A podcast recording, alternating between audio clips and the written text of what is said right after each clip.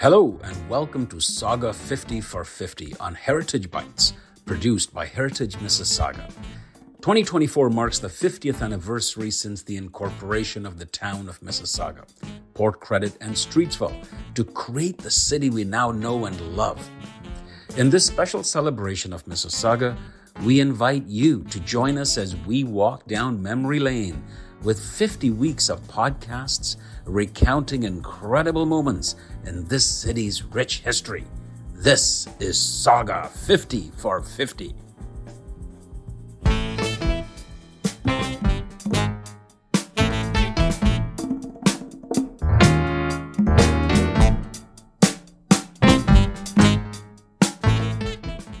Hello and welcome to another episode of Sauga 50 for 50. My name is Justine Lyn, the Collections and Resource Lead at Heritage Mississauga.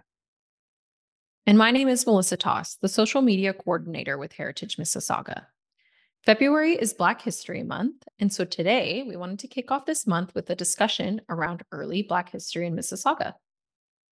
This program has been ongoing for many years here actually at Heritage Mississauga. In the mid-2000s, a summer student at Heritage Mississauga named Erin Brubaker set out to capture early Black settlers in Mississauga over the course of a few summers. Her work was frankly unprecedented because it was the first time in our city's history that this subject matter had been researched and compiled at such length.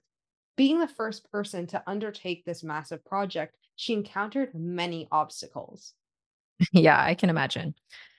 She searched through microfilm page by page, census page by page, newspapers, and even council minutes. It was a daunting task. And it became quite apparent that historically their story had not been recorded or photographed, unlike the stories of their Anglo-Saxon counterparts, which made her research very difficult. But ultimately, she was able to paint a picture of some of our earliest Black residents and what their lives were like, which is honestly pretty remarkable. Over the years, we have continued this research.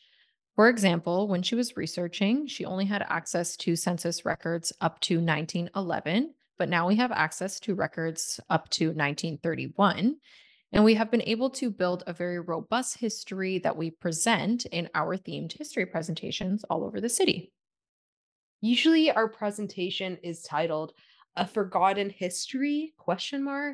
Because honestly, that was a really big fear, especially prior to Erin's work, that these stories would be forgotten if people did not actively take steps to document it, share it, and listen to it like you are right now. Thankfully, it is clear now, 20 years after the initial project, that these stories will not be forgotten. We are still talking about it, and you are still listening. So thank you for joining us today as we delve into a remembered history of Mississauga's earliest Black residents, this time on Sauga 50 for 50.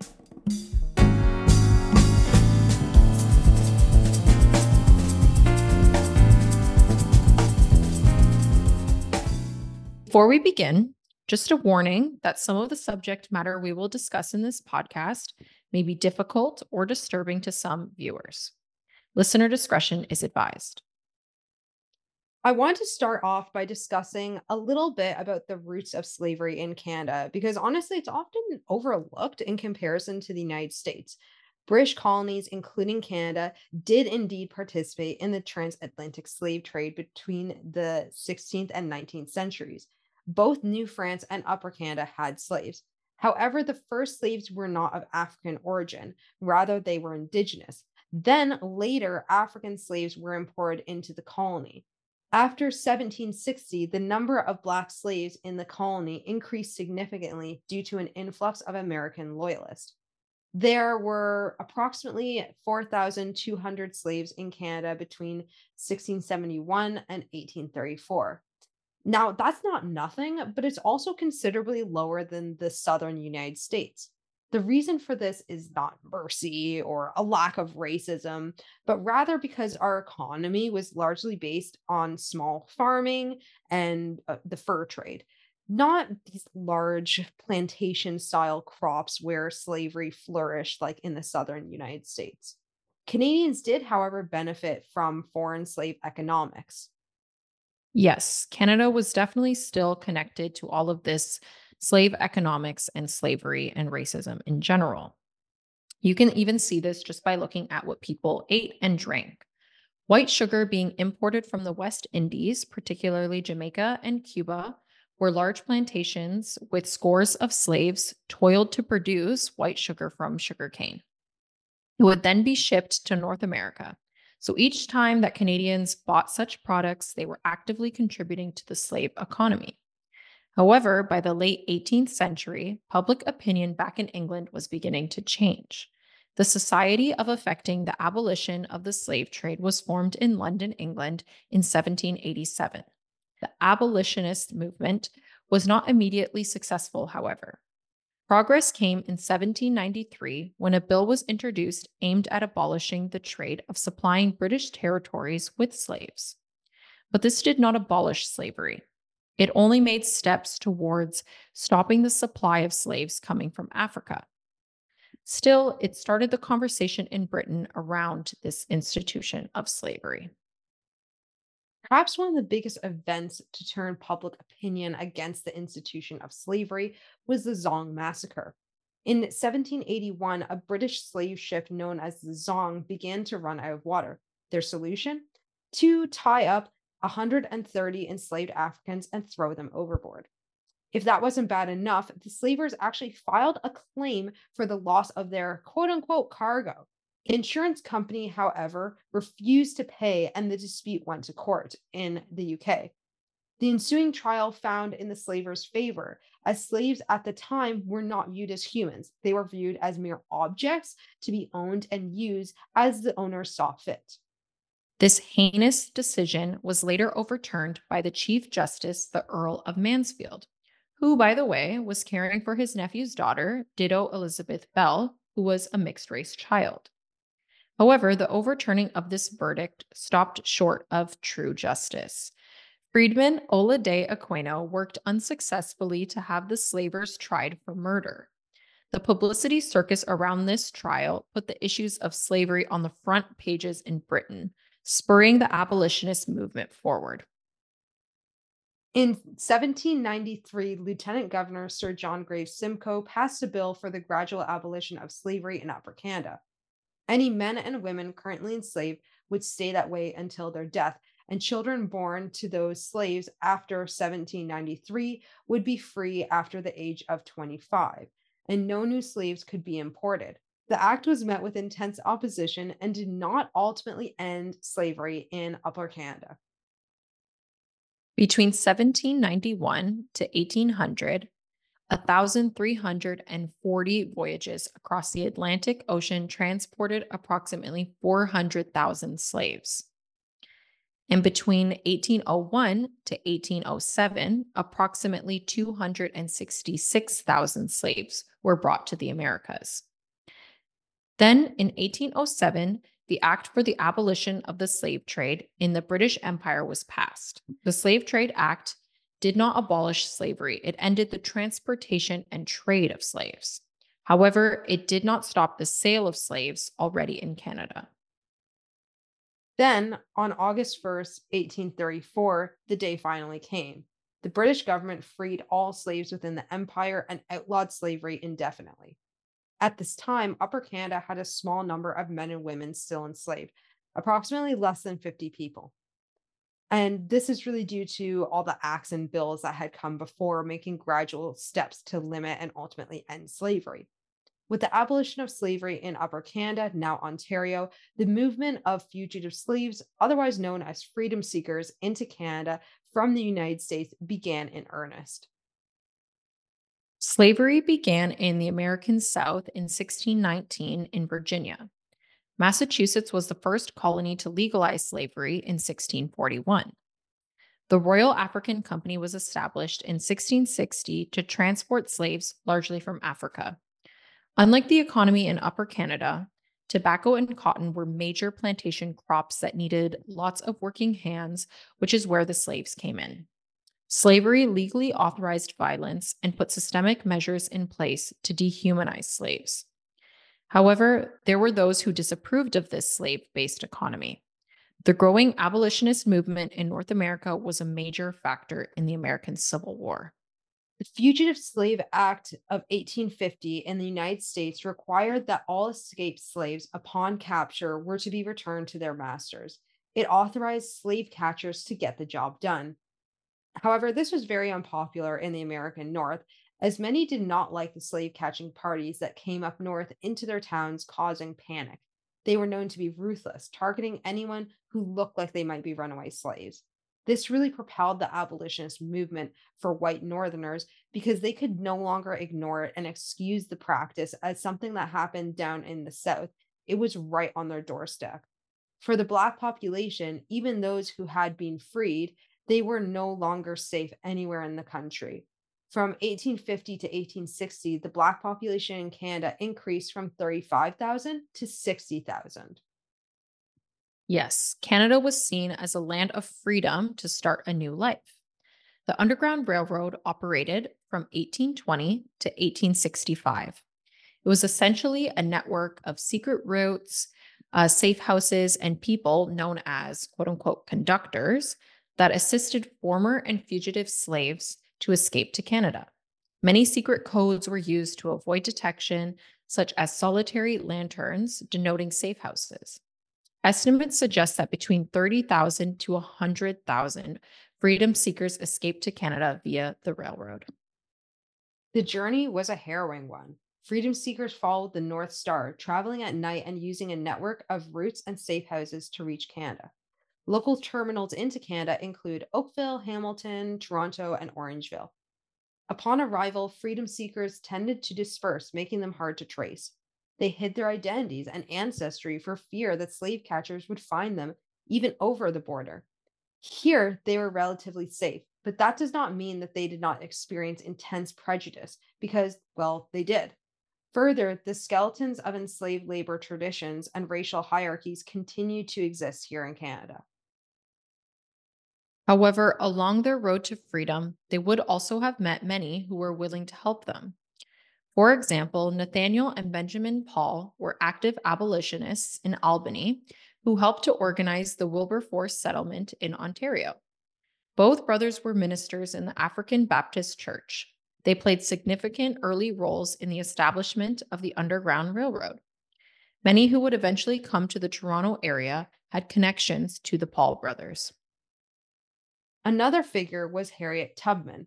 She was born a slave and escaped in 1849, traveling at night to avoid slave catchers for 5 weeks. She settled in St. Catharines and worked tirelessly as an abolitionist and a spy during the Civil War. She reportedly rescued 70 people during 13 trips to Maryland. She was known for never losing a single person on her voyages. Another figure was Oakville native Robert Wilson.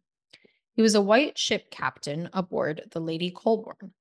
In this position, he transported countless freedom seekers from Ohio to Oakville Harbor, hidden in the hold with grain shipments. Yet another Oakville abolitionist was James Wesley Hill, known as Canada Jim. He was born a slave in Maryland and escaped in the early 1840s. He crossed the border in a packing box and settled on a strawberry farm near Oakville. However, he risked his life and recapture numerous times by leading an estimated 700 freedom seekers from Maryland to Oakville over time. He even gave refugees work on his farm. Those who came to Canada often moved away from the border and established their own settlements, including the Wilberforce settlement, which was active between 1829 to 1850, and the Oro settlement between 1819 and 1900. The Don settlement in Dresden, Ontario was another similar such settlement established by Josiah Henson, who was born to slavery and escaped into Canada in 1830. Henson is perhaps best known today as the inspiration behind the book Uncle Tom's Cabin by Harriet Beecher Stowe, a white abolitionist. Published in 1852 in Philadelphia, it was written for a white audience, so it contains some pretty horrendous stereotyping and problematic language. However, it was just the thing to make white Americans sympathetic to the abolitionist cause. It was the second highest selling book in the 1800s after the Bible, and many argue that it actually set the stage for what would become the American Civil War. Back in Canada, however, we had the Anti-Slavery Society of Canada. It was established by George Brown, the founder of the Toronto Globe newspaper, in 1851. It focused on abolishing slavery in North America, protecting freedom seekers, and supporting the Underground Railroad. There is a really interesting local connection with this, actually. Reverend Robert Orr of Streetsville's St. Andrew's Church was a vice president of the Anti-Slavery Society. And interestingly, at the time, Brown was going into politics and actually becoming one of Canada's founding fathers. Many Black Canadians supported Brown's political rise, and some historians have argued that without Black Canadians, Canada literally would not have become Canada. Aside from the Toronto Globe newspaper, there were other abolitionist publications, including the North Star, the Voice of a Fugitive, and the Provincial Freeman, all of which helped build momentum in the fight for abolition. People like Frederick Douglass are well known in our psyche for their work with the press. Douglass escaped slavery in Maryland to become an abolitionist and suffrage leader and a brilliant orator, writing 3 autobiographies and founding the North Star newspaper. His slogan was, "Right is of no sex, truth is of no color, God is the father of us all, and we are all brethren." In 1851, he was the inaugural guest speaker for the Anti-Slavery Society of Canada in Toronto. Mary Ann Shad Carey founded another newspaper, christening her paper the Provincial Freeman in 1853 after immigrating from Washington as a free woman. She was the first female publisher in Canada and focused on empowering Black Canadians. Notably, the Provincial Freeman had a few references to the Peel region, which suggests that there were many more Black people here than we realize. On April 22nd, 1854, a quote-unquote Moses from Albion, which is in Peel County, wrote an editorial complimenting the Freeman and pledging to send at least 10 more subscriptions. In 1855, a Provincial Freeman agent from Brampton appears, Dr. Jesse Burke, which means that the paper was widely distributed here. Henry Bibb of the Voice of the Fugitive newspaper was another contemporary of Douglass and Shad Carey. He became an abolitionist after escaping slavery. He settled in Sandwich, Ontario, now Windsor, and published his autobiography in 1850, then founded the Refugee Home Society in 1851 for freedom seekers who needed help establishing themselves in Canada. He was also an executive of the Anti-Slavery Society of Canada. Just like the Provincial Freeman, Peel region is mentioned in the Voice of a Fugitive newspaper.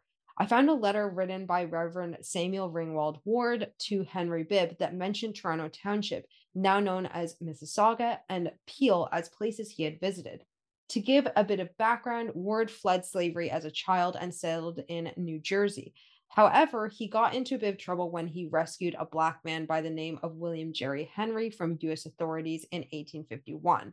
Remember the Fugitive Slave Act I mentioned earlier. He was forced to flee to Upper Canada, where he began working at the Provincial Freeman. His speaking skills were praised far and wide, and he began lecturing for abolition for the Anti-Slavery Society of Canada across Upper Canada and Britain. He was incredibly outspoken in his belief that abolition was only the beginning. Racial equality was the ultimate goal.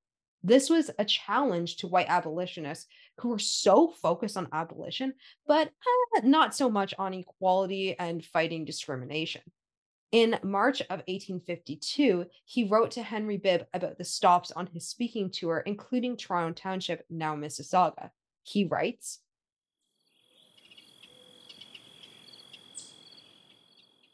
"Since I last wrote, I have been traveling through the western part of York, Peel, and Halton counties. Albion, Esquesing, Chincoosey, the Gore of Toronto, Toronto and Erin are among the townships through which I passed. The soil and the lands are every way encouraging and thrifty. One would scarcely believe that such an abundance of good land, so well situated, so thoroughly tilled, and so abundant in production was to be found in this voting country. Instead of a wilderness, it is a succession of densely populated townships, cut at right angles every mile and a half by government roads, and abounding with such farms as are the pride and glory of western New York and Ohio. A better agricultural country, as this province does not lie out of doors,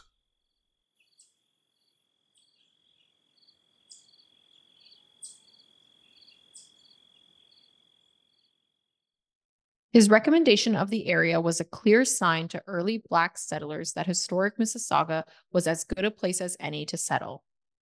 So what of the early Black settlers? With such a recommendation of our land, you would think we would have quite a thriving community. Except that's not what we see. Historic Mississauga was not a place where Black immigrants congregated.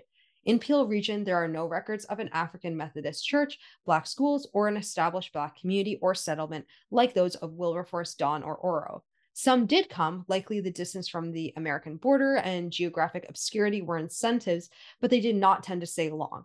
We have no photos of them living here and very little evidence even of their existence. And I think we need to talk about why that is, that when a white family down the road has books and articles written on them and their existence. And we have to consider the process of how information was collected. There were certainly limits to how information was recorded. For example, a census record is only names and dates, not hopes and dreams. Census records are also only collected every 10 years. So if people came and went between census years, they would not appear on the census. Since Black residents tended to be more transitory than their white counterparts, it is not surprising that we are likely missing a lot of the early Black population. Further, primary sources do not always contextualize what they are saying. So even if they mention a Black resident in the newspaper, for example, we do not know what happened before or after, which would be valuable information. There's also a privilege to record. Many former slaves were not allowed to learn how to read and write. How could they realistically write a diary of their lives? Mind you, some did, but many never got that opportunity.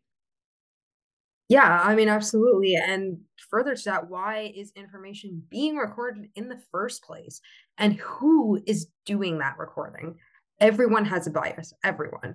And if those recording do not view the Black story as something of interest, well, they can and they will write them out of history. I mean, and lastly, let's say that early Black residents were valued and approached and given that opportunity to have their voices heard by their white neighbors.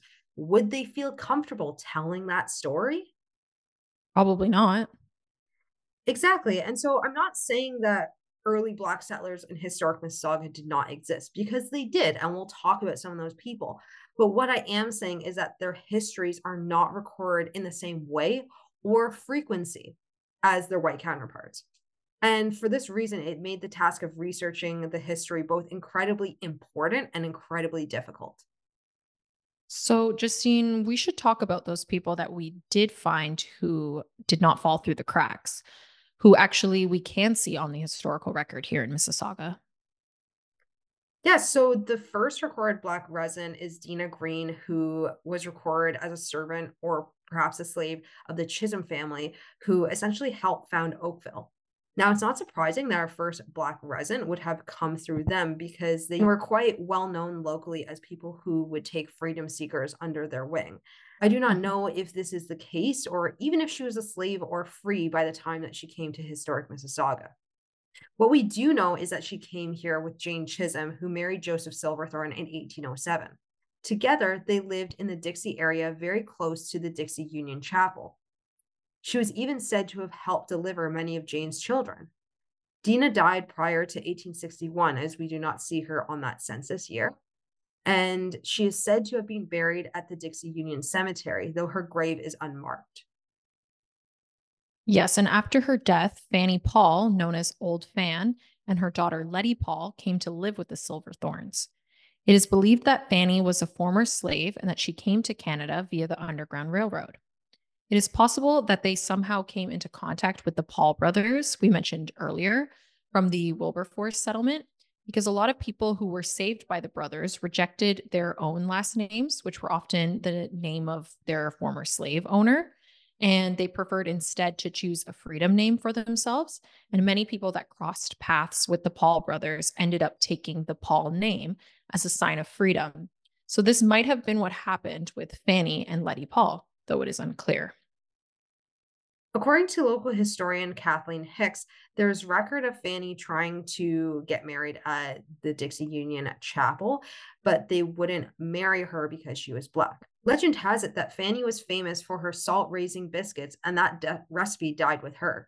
These two women lived and worked at the Silverthorn home until the death of Fanny and the marriage of Letty. Letty was married to William Hutchinson in 1894. The event was covered in the Brampton Conservator, and it hints that the Pauls were actually very loved in their community.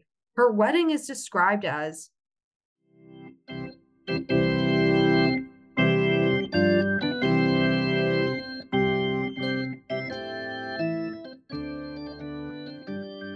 on Wednesday, September 15th at 5 o'clock at the pretty little church of St. John was a day to be long remembered by those whose happy lot fell to be there. It was the marriage of Miss Letty Paul to Mr. William Hutchinson of Toronto. The bride was attired in a red cashmere dress, tan shoes and hose, drab hat, and a smiling countenance. The groom wore a black suit, dude pants, open vest, Prince Albert coat, knockabout hat, red tie, and Piccadilly shoes. The knot was tied by the Reverend Ralph Hines. The church was crowded to the doors. There were people from all parts of the section. Some came them a distance of 5 miles to pay their respect to one of our esteemed citizens. After the knot was securely tied, and the newly married were proceeding to the residence of the bride's guardian at Cherry Hill, they were literally covered with showers of rice and good wishes. Arriving at the house, they were seated to a very sumptuous spread of all the delicacies of the season, after which they were escorted to the CPR depot by a number of friends. At the station, there were nearly 100 people to wish them bon voyage and much joy as they stepped on the express to spend their honeymoon in Toronto, Oakville, and other inland towns, after which they will return and take up housekeeping in Mr. Robert Pallett's villa on the Middle Road, east of Corndilly Valley.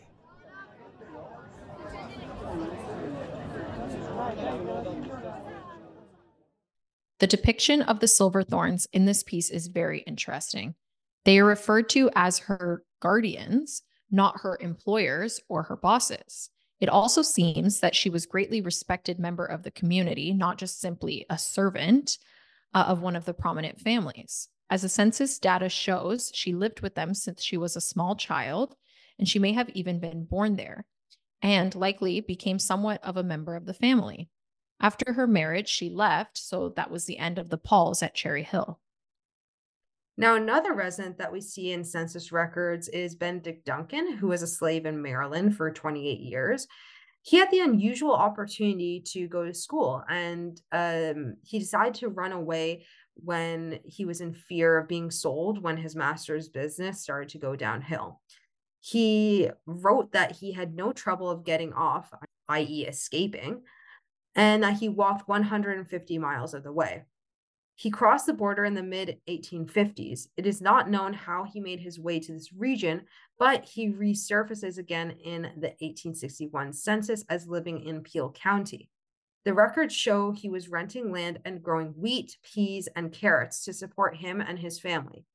Renting land was very common for Black settlers at the time, since many had no opportunity to buy land for themselves.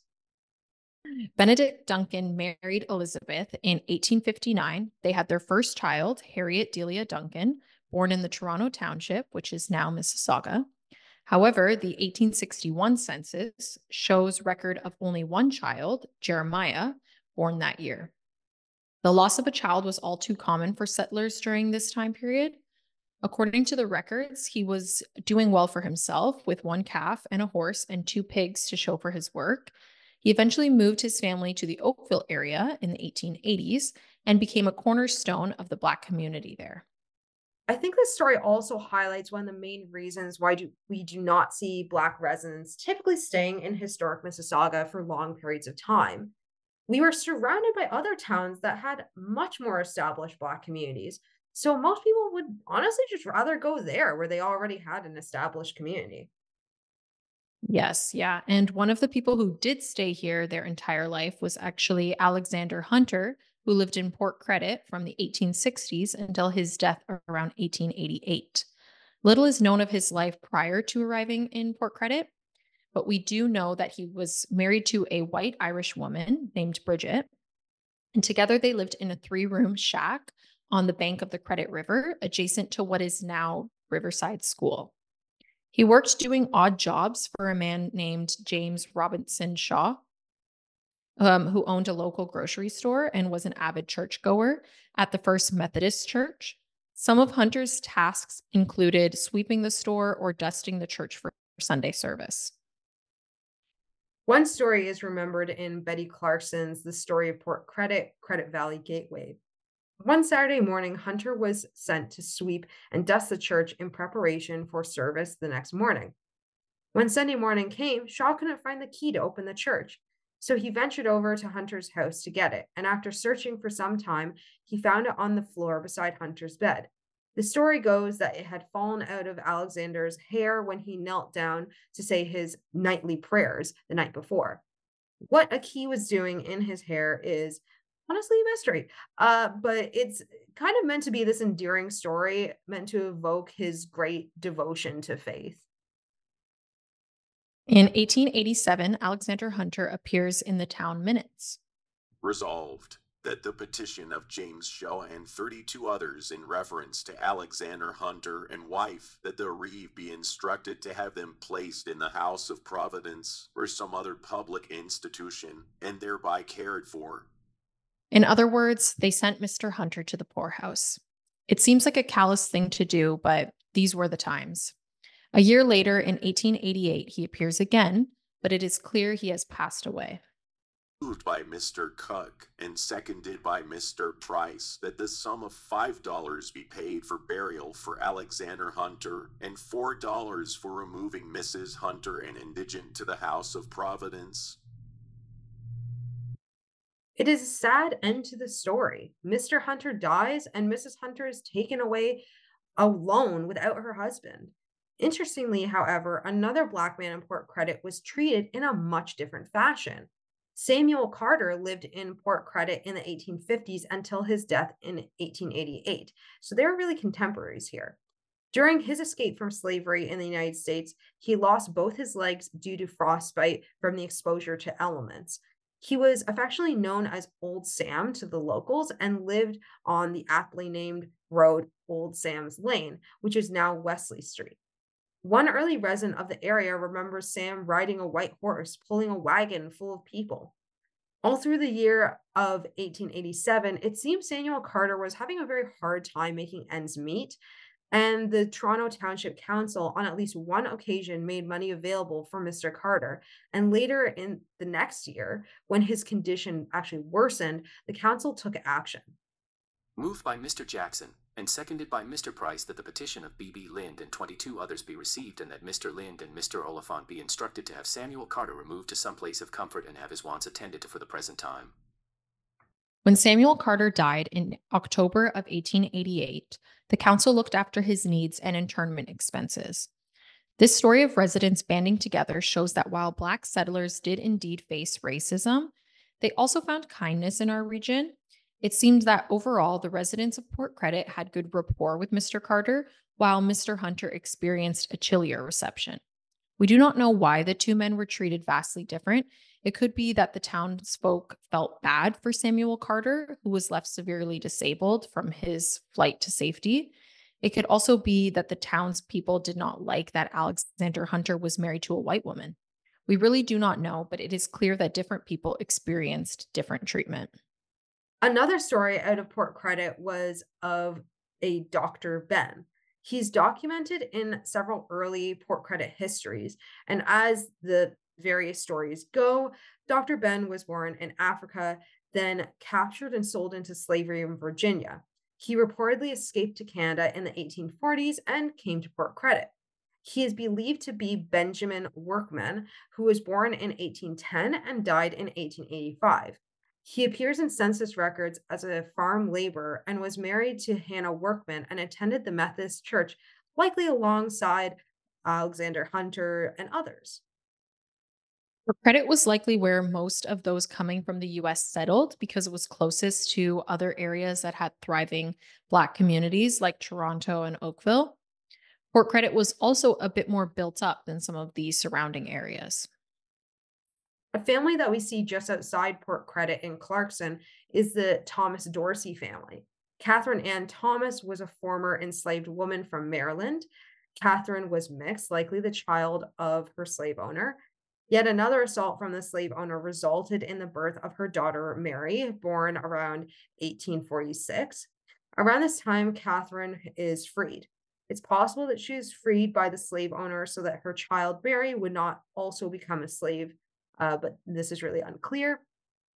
Catherine marries John Dorsey, then a man who was still enslaved at that time. Around the time that they had their own child, George, born in 1849, they decided to run away. Now, we're not entirely sure why, but I believe that they were afraid that perhaps George would become a slave like his father. They ultimately flee into Upper Canada for a better life, but interestingly, they use the Thomas name, so that would be Catherine's surname, rather than the father's Dorsey last name. The family believes that this is because they were trying to mask their identity.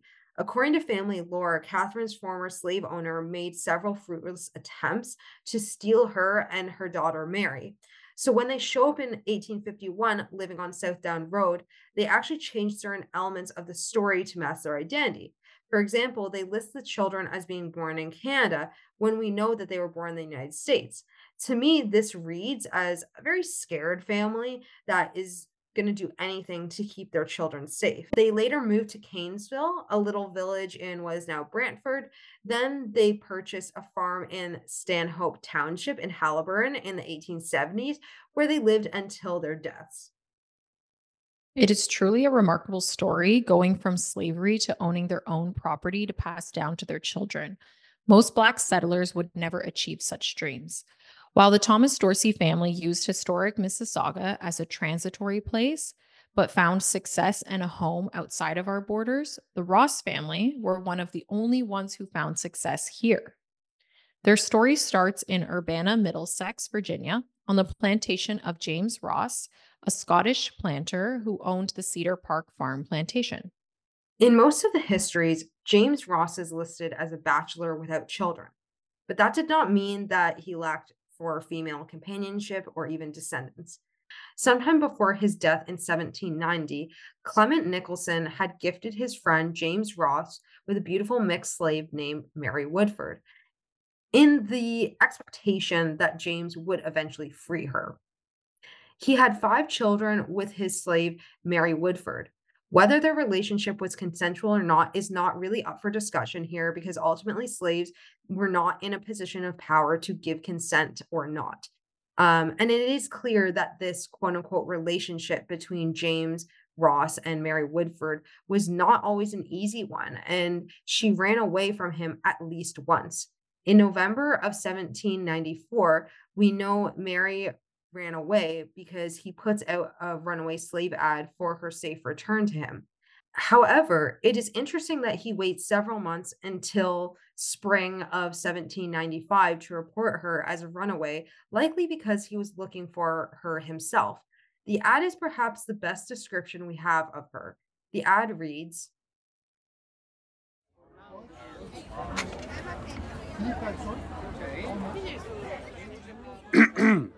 $30 reward. Ran away from the subscriber living in Middlesex County, about 12 miles from Urbana on Rappahannock River on Tuesday, the November 4th last, a mulatto woman slave named Mary, about 26 years of age, and took with her 2 of her children. One a boy sucking at the breast named Billy, the other a girl named Lydia, about 9 years old, of a yellow complexion like her mother, and has 3 fingers on her left hand rather doubled, occasioned by a burn. The mother is very sensible and artful, likes much to be in the company of white people, and can go very well dressed, having carried a variety of clothes with her. She was some time ago seen at Nominee in Westmoreland County, and may probably have got into the state of Maryland, but further suspect she may have got to Norfolk or some other maritime town, as she likes much to be aboard vessels and in the company of sailors. Whoever will take up said mulatto woman and children, and deliver them to me in Middlesex, or secure them in any jail and give me information so as I can get them in again, will be paid the above reward by Mr. James Ross, merchant in Urbana, or by William Jesse, Middlesex County, April 15, 1795.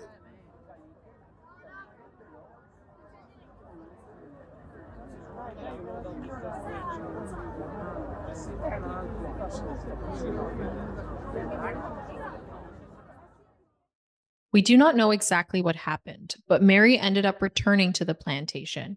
Sometime before 1801, Mary Woodford died, and after her death, James Ross freed the 5 children born of Mary Woodford and 2 children from another slave. An emancipation record was filed in the Middlesex County Courthouse in 1802, which reads,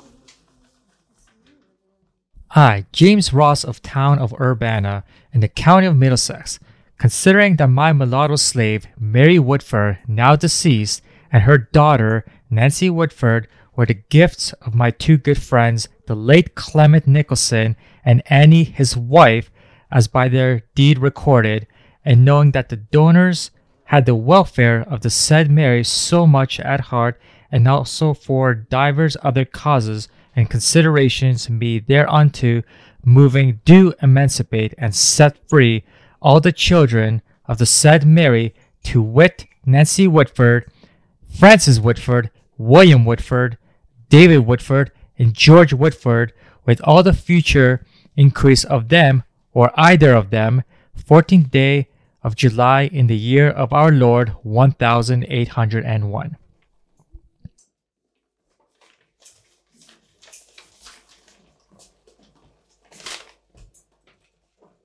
One of those set free was Mary Woodford and James Ross's child, George Woodford Ross. George Woodford was born about 1796, and he was just a baby when his mother died. He lived with James Ross at the Cedar Park Farm, and at some point he was apprenticed as a carpenter. Around 1833, George Woodford moved to Upper Canada and took the name George Woodford Ross. George Woodford Ross married Diadema Paul in 1834 in Upper Canada, a daughter of Reverend Benjamin Paul of Wilberforce, whom we mentioned earlier. Reverend Benjamin Paul was a Baptist minister, and he had his daughters educated, even teaching at the school in Wilberforce. When George Woodford Ross moved to Upper Canada, he was unable to sign his name on the deeds of his property, but 3 years later, he could write well, and some of his letters survive. It is quite possible that his wife was responsible for his education. What makes the family striking in the historic record was that they owned land. This is in large part due to the inheritance George was left in his father's will. While many early Black families could only rent if they were lucky, they were really quite an anomaly. An excerpt from James Ross's will reads as follows.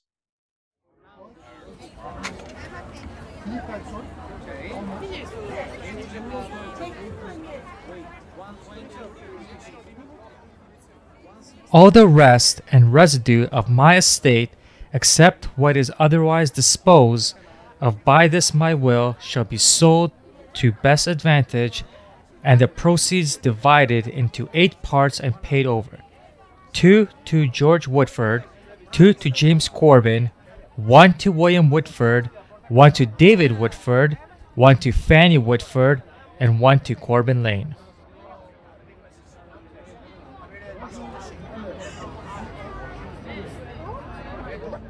Likely thanks to this inheritance, George bought land in Toronto Township in 1836 near modern-day Cawthra and Burnenthorpe Roads, and built a thriving farm which he named Cedar Park Farm after the Virginia farm he grew up on. The couple had 11 children, and the farm remained in the family for several generations. It is truly remarkable that we have now uncovered this history, because as the generations of Ross family members went on, it was increasingly hard to recognize their Black ancestry. George Woodford Ross certainly was mixed himself. His mother was mixed, and his father was white. Even in certain censuses, he told the enumerators that he was mixed, while in others, he said he was just Scottish. However, you have to really think critically about these primary sources. For example, what questions were the census enumerators asking? Was the question, what is your race or ethnicity? Or was it, what is your father's ethnicity? This is why we believe his answers changed over census years, simply because of the way the questions of race were being asked. Further, over the years, many of the Ross sons moved westward, so it appeared that the Ross name disappeared from historic Mississauga. However, after carefully examining the family genealogy, it was discovered that the family married into the surrounding white families. For example, one of the daughters married a cook and continued to live on the property. A grandson of George Woodford Ross, named Private Wilfred Winstanley Cook, actually fought and died in the First World War. However, by that time, it appeared that the descendants basically blended in with their white neighbors. Even many of the descendants did not know about their mixed-race heritage until more recently. Their story was probably destined to be forgotten, if not for the work of past researchers as well as the family. We would like to therefore acknowledge and to thank not only Erin Brubaker, but also Heather Yanu, Guyland Patrin, and Matthew Wilkinson for their help in uncovering this story. I am glad that this family was not overlooked because the Rosses were perhaps the most successful Black family in historic Mississauga. Are those the only Black families that we see in the 19th century here? No, there were others, but these are the ones that we have been able to trace and tell more of their story. However, there are many more that we are actively researching to this day. The first place we will look oftentimes is in the census, and one of the most perplexing families in census records is the Spencer family in Cooksville. They show up in the 1861 census as the parents, John and Jane Spencer, both being born in the United States, and the children born in Canada. Little John Jr., only 8 years old at the time, is not in school, but rather working as a laborer. Then in 1871, the father is no longer listed. Where did he go? Jane is not listed as a widow, so he is likely not dead. But where is he? Then the trail goes cold. End of story, right? Wrong. In 1911, we find a daughter, Sarah Spencer, born in 1855 in the Coburg Asylum for the Insane. What happened between 1871 and 1911 that landed her there? The asylum was known for its poor conditions as it acted as overflow from other overcrowded institutions around Ontario. This means that she could have come from anywhere in Ontario. It does not help us narrow down where she was before this event. Later, she was transferred from the Ontario Hospital, another asylum in Toronto, where she died with no family to speak of. She was basically just buried in a pauper's grave, and that's it. It begs the question, what happened to her and how did she end up there?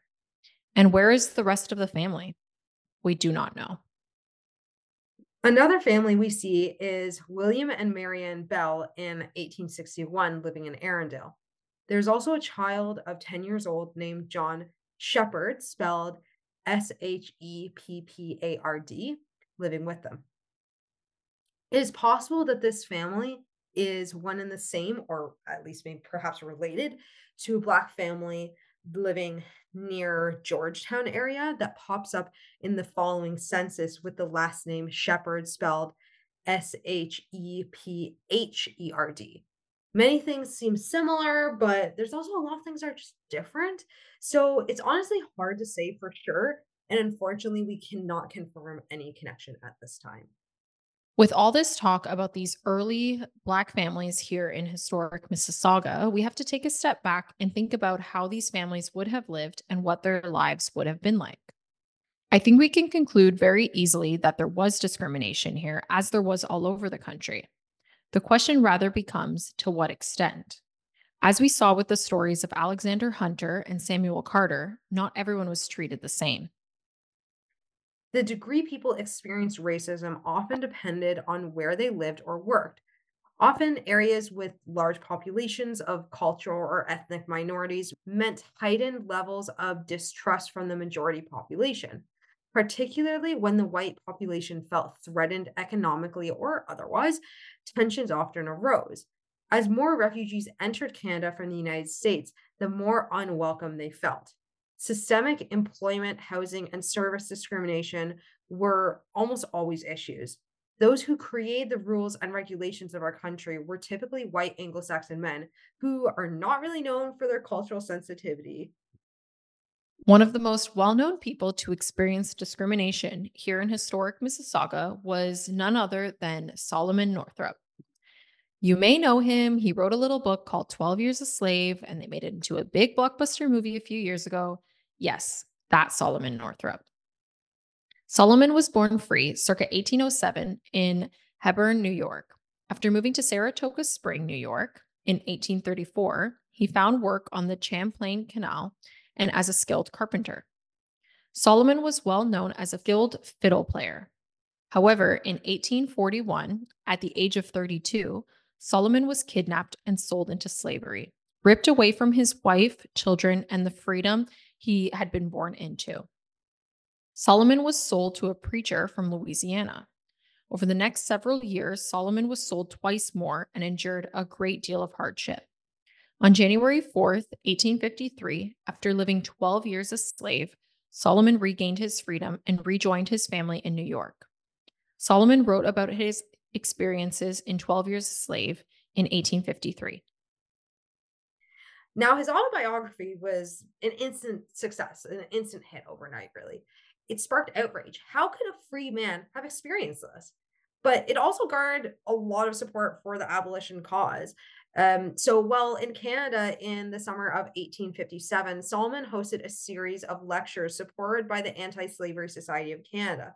Solomon found his way to Streetsville that August and was scheduled to speak at the town hall. I do not know if this is why, but I suspect the reason he came to Streetsville in particular was because Streetsville's Reverend Robert Rohr was a vice president of the Anti-Slavery Society at this time. However, Solomon received a hostile reception and was actually jeered off the stage, preventing his lecture from continuing. Thankfully, Solomon was safely escorted out of the hall by Streetsville hotel keeper Robert Stevens. A bulletin of the incident reads as follows.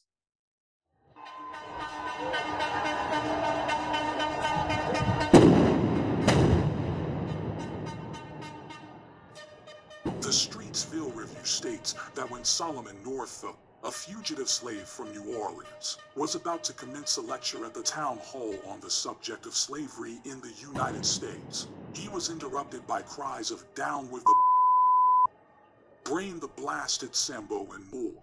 The noise and confusion was so great and so universal on the part of the crowd that Northup was forced to leave the hall under the escort of friends.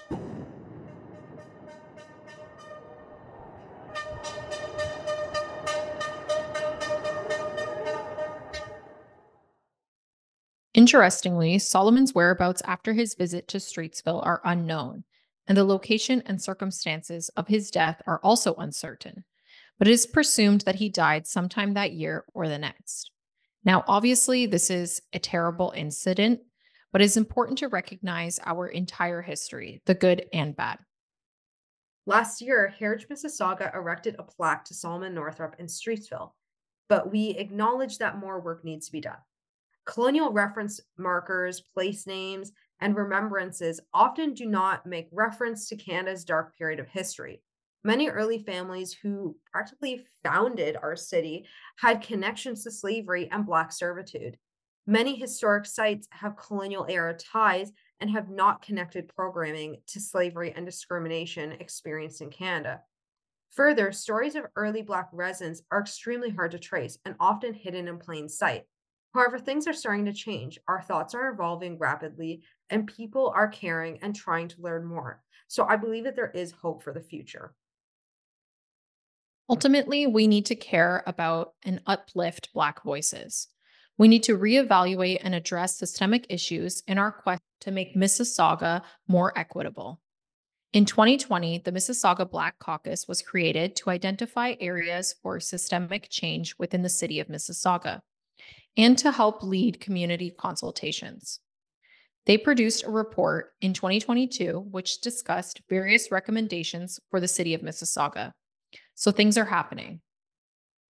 And now this is the time when we tell you how you can help us affect change. If you have any photos, memories, or even just information about living in Mississauga as a member of the Black community here, please contact us at resource@heritagemississauga.org to help us learn and add to our own knowledge base. And with that, Justine and I would like to thank you for joining us this week on Sauga 50 for 50. We hope you will join us again next week.